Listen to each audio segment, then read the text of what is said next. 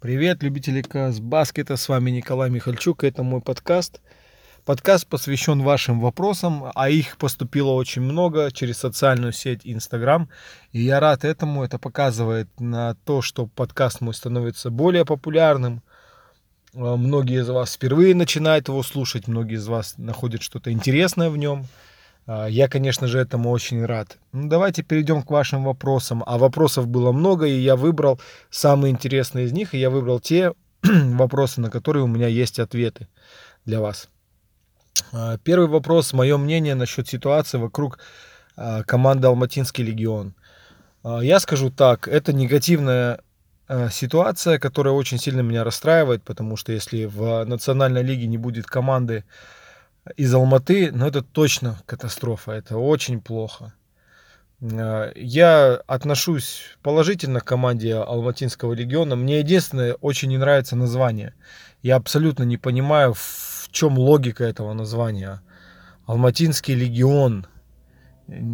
Что это? Легионеры приехали выступать, как бы особо никогда суперлегионеров не было в этой команде, и наоборот, она как-то известно тем, что она растит своих каких-то кадров, своих молодых игроков. Не знаю, может быть, как солдаты легиона, они отважны. Но я честно говорю, вот это единственное негативное, что я вижу, то, что, может быть, команде стоит название поменять. Мне это название. Но это, опять же, чисто субъективное мнение. Но я очень надеюсь, что ситуация с Алматинским легионом пойдет по положительному сценарию, что команда продолжит свое существование. Ну ладно, даже если не в национальной лиге в этом году, хотя бы в высшей.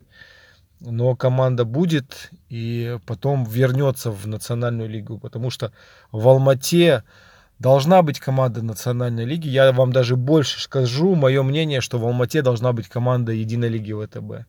Это мегаполис Центральной Азии, это мегаполис, у которого история есть в этом регионе.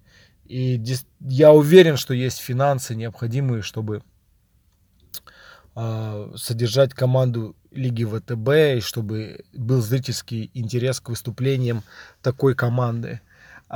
Тут мы плавно перешли к еще одному моменту, но реальность такая, что все команды в Казахстане, они зависят от спонсорской поддержки государства. Это акимат, либо какие-то большие фонды, в случае как с баскетбольным клубом Астана. И, к сожалению, реальность такая, что вот эта схема, она потихоньку и изживает себя. Я думаю, что со временем нужно всем командам в Казахстане, и сейчас, конечно, будет очень много критики в мою сторону, и все скажут, ты живешь в каких-то мечтах и вообще непонятно в каком мире. Но я думаю, что нужно потихоньку всем командам как-то перестраиваться. Нужно искать дополнительное какое-то финансирование.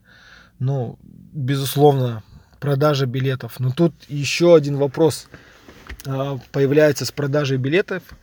Это тот вопрос, что нет у нас инфраструктуры, нет залов, в которые можно пригласить зрителей. Достаточное количество, чтобы продавать билеты и чтобы с этого какую-то прибыль получать. Да? Возможно, нужно продавать какие-то мерч, какие-то вещи, которые относятся к клубу. Так как игровая форма, какие-то толстовки, кепки. Но опять же, много ты, конечно, не продашь.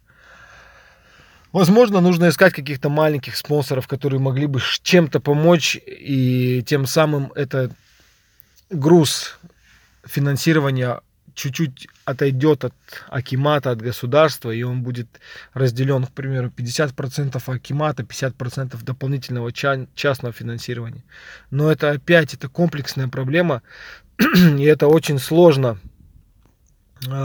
представить в Казахстане, потому что сейчас, наверное, только идут первые шаги и первые сигналы к руководствам профессиональных спортивных команд, что поддержка государства, да, поддержка акиматов, она потихоньку будет уходить. Вот. Но в любом случае, я надеюсь, что найдутся люди, которые смогут поддержать Алматинский легион, и команда продолжит свое существование. Следующий вопрос, это был вопрос о национальной лиге. Почему она не популярна, почему мало людей ходит. Тут тоже комплексная комплексная ситуация, тут нет одной причины. Очень жалко, что в таких городах, вот, например, как Кустанай, там всегда было очень мало народу, сейчас чуть меньше начало ходить. Даже в Актау я смотрел, не так уж и много ходит, хотя всегда в Актау как бы достаточно много было. Маленький зал, но было всегда, он был заполнен всегда на 70% точно. Вот. В Алмате тоже не так уж. Ну да, в общем, ситуация такая, что не ходят. И тут опять мы возвращаемся к тому, что постепенно командам нужно понять новую реальность, что они будут зависеть от вот этих болельщиков, от людей, которые будут ходить на их матчи, которые будут их поддерживать, которые будут настоящими болельщиками.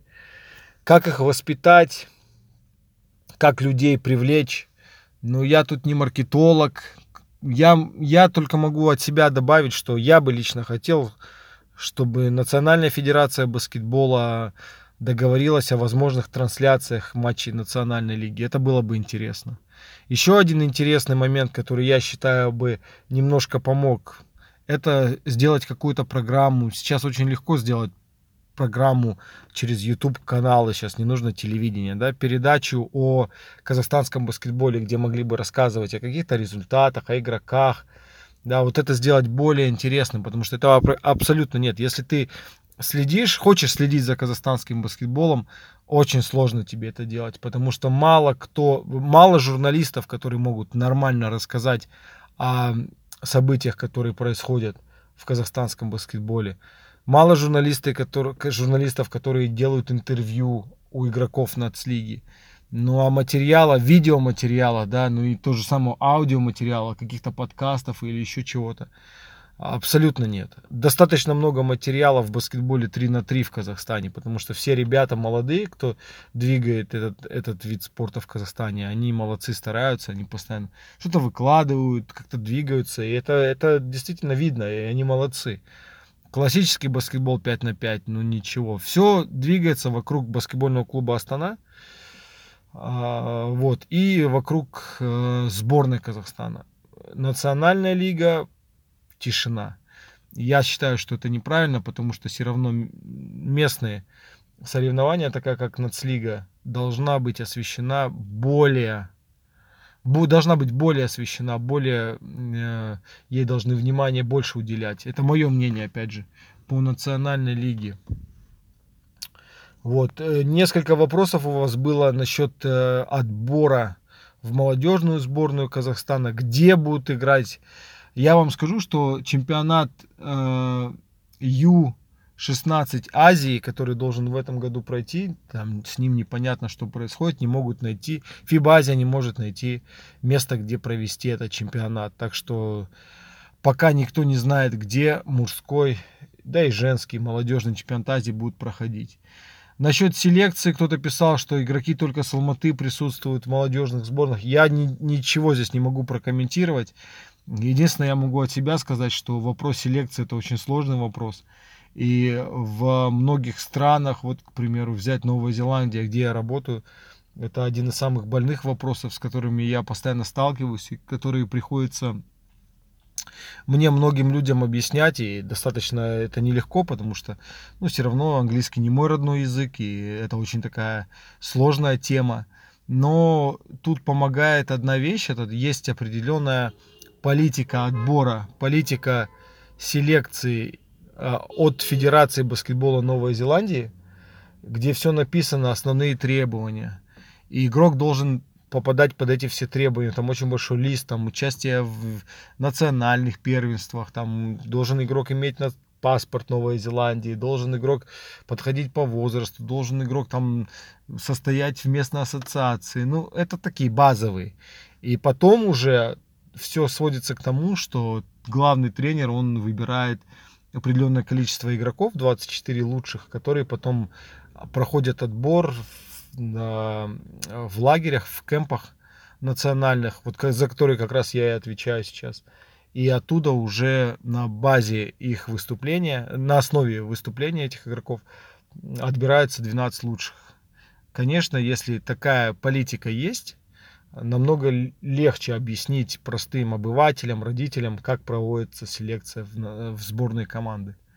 И я думаю, что любая федерация должна иметь такую политику, потому что рано или поздно люди начнут задавать вопросы, почему мой ребенок не попал, а этот парень попал. Хотя мой ребенок играет намного лучше, больше очков набирает на там, я не знаю, чемпионате Центрально-Казахстанской области. К примеру, я общем говорю, да, на дюбле или что-то еще такое. Вот. Но опять же, я некомпетентен комментировать ситуацию сейчас в сборных командах Казахстана. Мне легче сборные команды Новой Зеландии сейчас комментировать, потому что я молодежный, я непосредственно ими занимаюсь. Вот. Очень много было интересных вопросов по 3 на 3, но я честно хочу отдельно сделать программу, посвященную этой дисциплине, олимпийской дисциплине 3 на 3. И как раз вот хотел бы, пользуясь случаем, поздравить наших парней, которые молодежная сборная Казахстана до 18 лет в городе Сайберджая, Малайзии, завоевала серебряные медали Кубка Азии. Это, конечно, очень круто. Ребята большие молодцы. Я смотрел их матчи, играли здорово. Тактика была очень правильная. Тактика на большое количество дальних бросков. Я здесь их полностью поддерживаю. Это правильная тактика. Особенно если команда не суператлетичная. И та команда, где нет игрока, который в лоу-посте мог бы постоянно играть, да, под кольцом. Но обыграли Новую Зеландию. Обыграли Кыргызстан. Обыграли Китай. Чуть-чуть проиграли совсем Австралии, но и в финале игра не пошла, потому что трехочковый не полетел, и проиграли Японии, хотя я считаю, что Япония не сильнее Новой Зеландии была.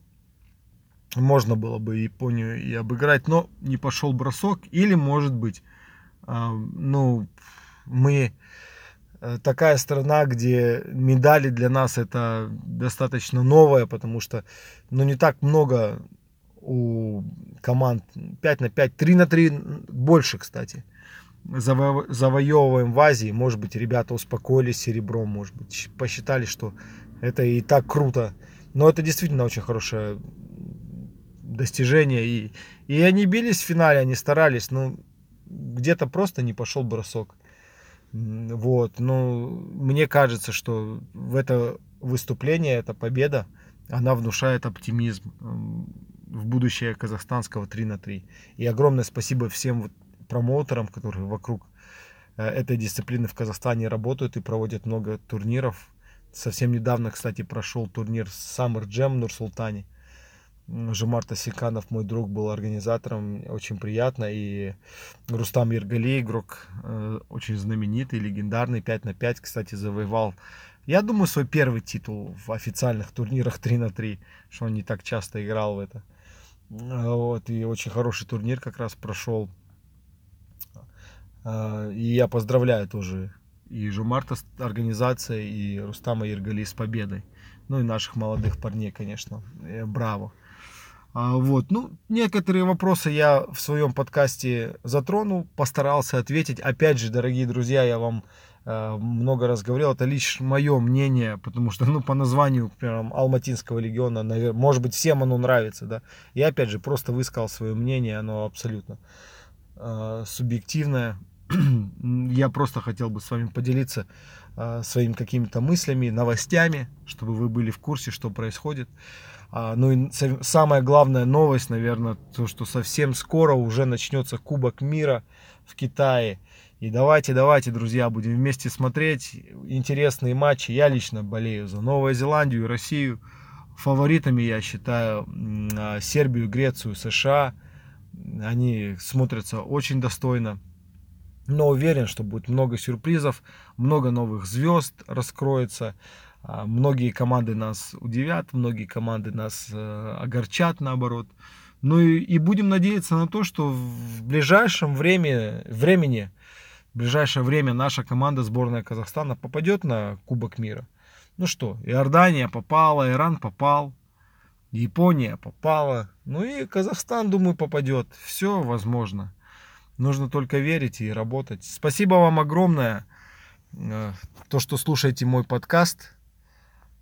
Всем удачи, рад быть с вами и до скорых встреч.